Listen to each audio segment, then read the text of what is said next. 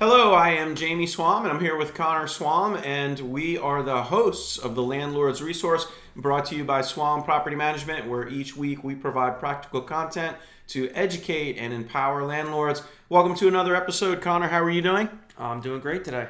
All right, well, uh, we've got a special episode for you today. Uh, we are going to be talking about government sponsored or government subsidized housing. Now, there are many programs uh, that vary around the country. Some are national programs, some are state programs, uh, some are local programs. Uh, so, we're not going to get into the specifics of each program, but we're going to talk in general about the pros and the cons of using government subsidized housing. Uh, and it's always a conversation. You know, um, many, many of the uh, landlords that we talk to, they want to know whether they should move in that direction. So, um, all right, let's uh, jump right into it. What's the first pro of using government sponsored housing? Well, first and foremost, the the most easily recognizable benefit of government sponsored housing is a guaranteed rent check and guaranteed security deposit. If that program does security deposits, some don't. Uh, barring some weird circumstance such such as this government shutdown, you'll 100% get your rent check on the first of the month. Um, in our case, first of the month. Uh, if you use government programs uh, or if you have tenants that have government sponsored housing, uh, and that's pretty much the largest reason to use um, a tenant with government sponsored uh, or government sponsored rent basically is because you don't have to go then chase down late fees uh, if it's 100% subsidized. Sometimes you do. However 90 to 90 to 100% of the rent is paid on time and normally that's enough for a lot of homeowners. So that's pretty much the, the greatest pro that you could recognize right away. Uh, secondly is personally what we've seen the tenants are more well behaved, that they take care of the home in general because they're subject to inspections from their programs or whatever the whatever they sign with the government programs. They'll have some type of regular inspection then they have regular inspections with us. And if there is clear damage that they are doing to the home so it's not a normal maintenance issue if they're putting holes in the wall or, or doing a whole bunch of bad stuff to the property then they could lose their benefits. And a lot of tenants understand that and they don't they don't want that to happen so they normally take very good care of the home while they're there. So that's also another benefit that sometimes people overlook. Um, thirdly if the tenants t- if the tenant is there they're in place with the program they typically don't move. So they're going to be there long term. So i mean we sign leases only for a year uh, nothing shorter. Um, and typically we see that uh, any government sponsored tenants that we have they are there longer term than normal. So they, they typically are there for multiple uh, releases. Uh, and they, like I said, take good care of the home. So we're happy to release to them, and the rent is paid on time. So you you really get a guaranteed rent for a very long time and a good tenant in that home for a very long time. Another thing to think about is the most significant cost to an owner is incurred when you have to re-tenant the property. So for any reason, if a tenant leaves and you have to retenant the property, or if you evict a tenant, you have to retenant a property, or if it was just vacant to begin with when you took it over, the most expensive part of property management for an owner is retenanting the property. And it is very easy uh, to find tenants when you are connected with these government programs. Normally, they just have they have a housing shortage. So normally they're looking for these quality homes to put these tenants in and to give you the rent. So if you are if you if you are one of those homeowners that allows government sponsored tenants in their homes, then you will have a much easier time finding tenants. I mean, we have some owners that prefer not to have government sponsored um, uh, tenants in there just because they want um, they don't want the rent check coming from uh, the government programs in that way. Uh, and we've actually had tenants apply where that is the case and they're not aware, and then like we would have had the tenant, we would have had the property tenanted much faster if uh, the government program that this tenant was using, the owner wanted in their home. Uh, so it's much easier to find tenants, much easier to place tenants that way because there's much more of them to choose from. So you, you you incur less costs and you get it turned around much quicker. Yeah, and, and at this point um, in our local area, and I know that um, you know for the most part this is the same around the country. It can you know vary in different geographies and there's different national conversations happening about this. But uh, but for us in our local area it is purely the landlord's choice on whether to uh, go forward with subsidized housing or whether whether to not go forward with subsidized housing. And ironically i mean we manage we manage a lot of subsidized housing as well through the government programs. And ironically, what we find is that um, you know many of our, our best tenants actually come from that environment because the tenants are very very careful not to jeopardize their government housing. So uh, you know they uh, pay sometimes their portion of the rent uh, on time. They usually take care of the property uh, extremely well and are often very very very pleasant to deal with. And so our experience is that the the tenants that are in those programs are are actually um, usually very very very positive to deal with uh, as you know as an owner. So uh, so those are the pros of using subsidized housing. Now now there are some cons. Uh, the majority of them you know deal with the extra complexity of dealing with a government agency, mm-hmm. and so uh, you know let's get into some of the cons. Yeah. Uh, dealing with the government in any sense is not all rose petals, uh, and it's not all fun. Uh, first, you're you're dealing with a government entity. This is not a private organization that is purposely running efficiently to make a profit. This is a government entity that is some at sometimes it's slow and it's painful, and the processes are very old or sometimes don't work.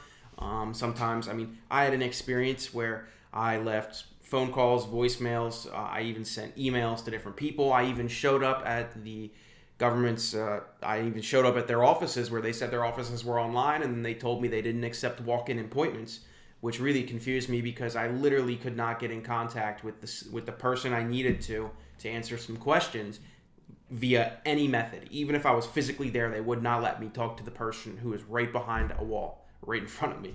So sometimes it's it's extremely painful to deal with government entities.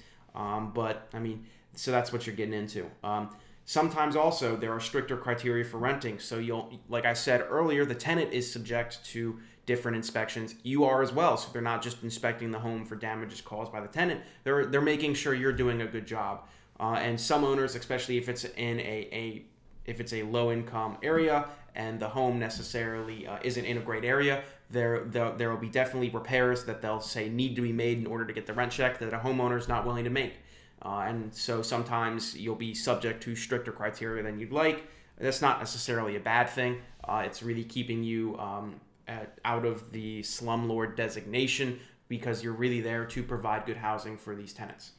Uh, another thing is it is very hard to raise rents. Um, so typically, what we do is at the end of every lease, we'll we'll look at the property, we'll do a, a rental CMA, we'll do a property value CMA, and then we will adjust the rent accordingly or suggest to the owner that we uh, change the rent accordingly. With the government sponsored housing programs, that is not the case. Um, basically, if they if you submit a request and they want to accept it, they'll accept it. If they want to, to deny it for whatever reason, they will deny it.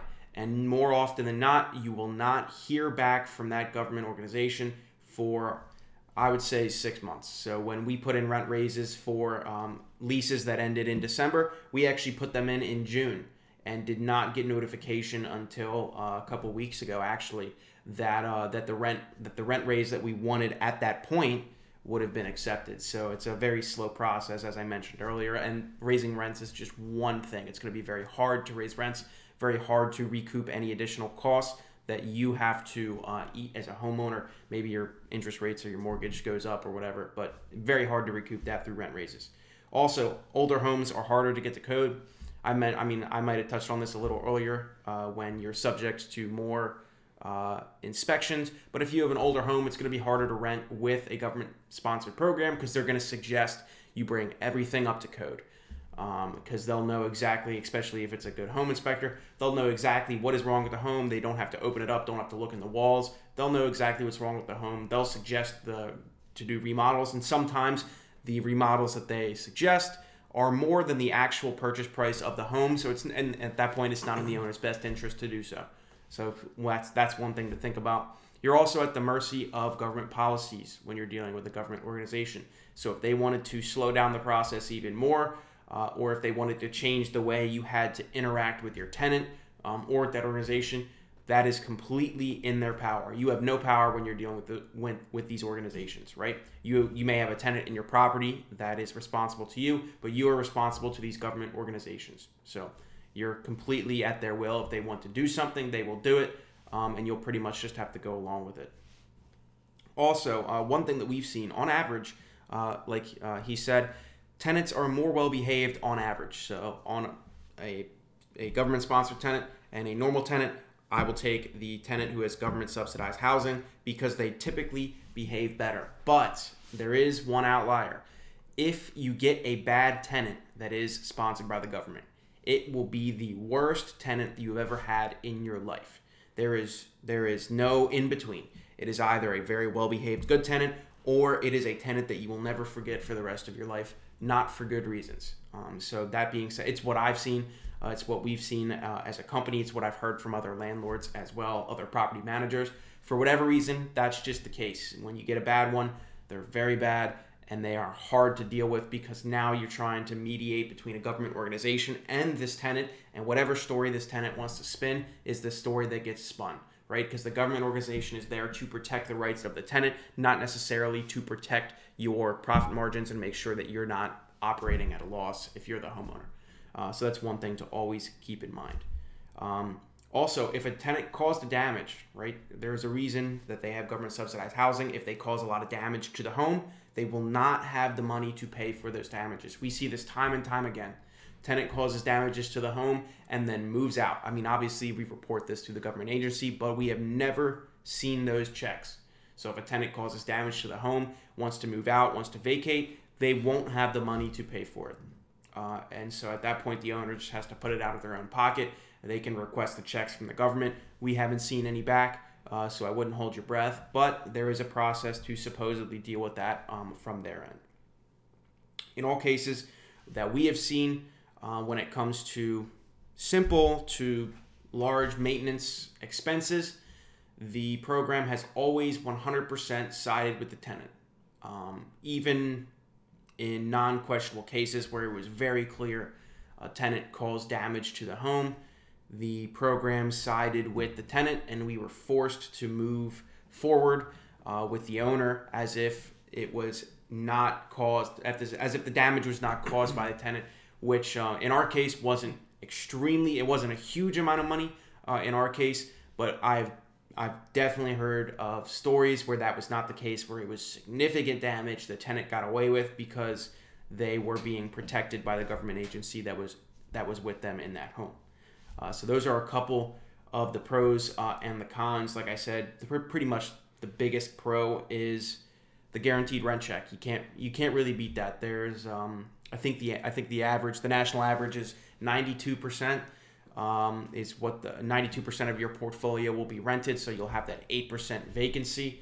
Uh, with Section 8 programs, uh, I mean that's a national program. With with any government subsidized program, you you pretty much won't have that level of vacancy. You fill them quicker.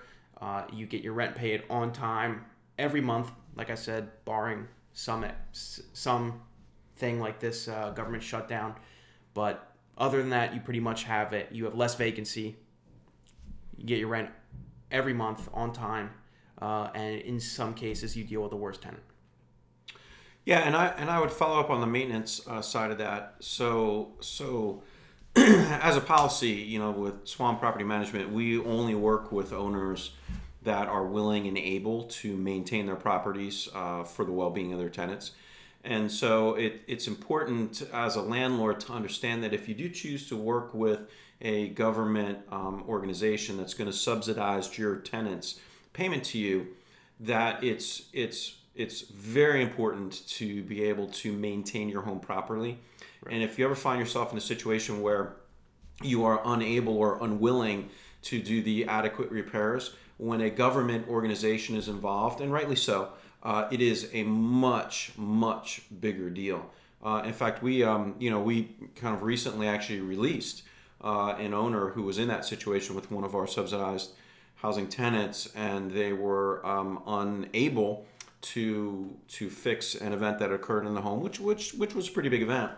Um, and as a result, we were unable to get resolution with the tenant, with the government agency. And so our only option at that point was to simply release the property back to that owner because we were we were unwilling to be between an owner that was unwilling to fix something and uh, a tenant, rightly right. so, that was not having that fixed.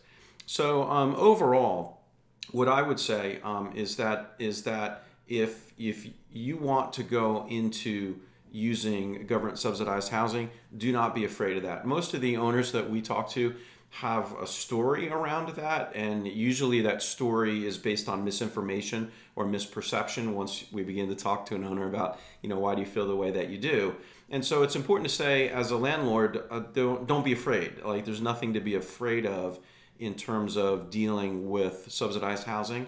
Um, however, um, I would not suggest that as a landlord you attempt to do that yourself.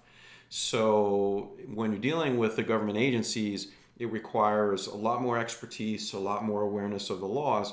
And the other thing, um, which is very, very important, is that um, locally there are a lot of relationships involved. So we at Swan Property Management, we have a lot of relationships that we've developed over a period of time with a lot of the local boots on the ground government personnel that aren't involved in this. And sometimes it goes a long way just to have a relationship with someone. We make a phone call and say, "Hey, here's, here's the situation. Um, how do we get this worked out?" So, um, so if you have any questions about government subsidized housing, we're certainly available to um, to answer them for you. Mm-hmm. So, if somebody wants to reach out to us, has some more information, has a couple follow up questions, what's the easiest way for them to get a hold of us?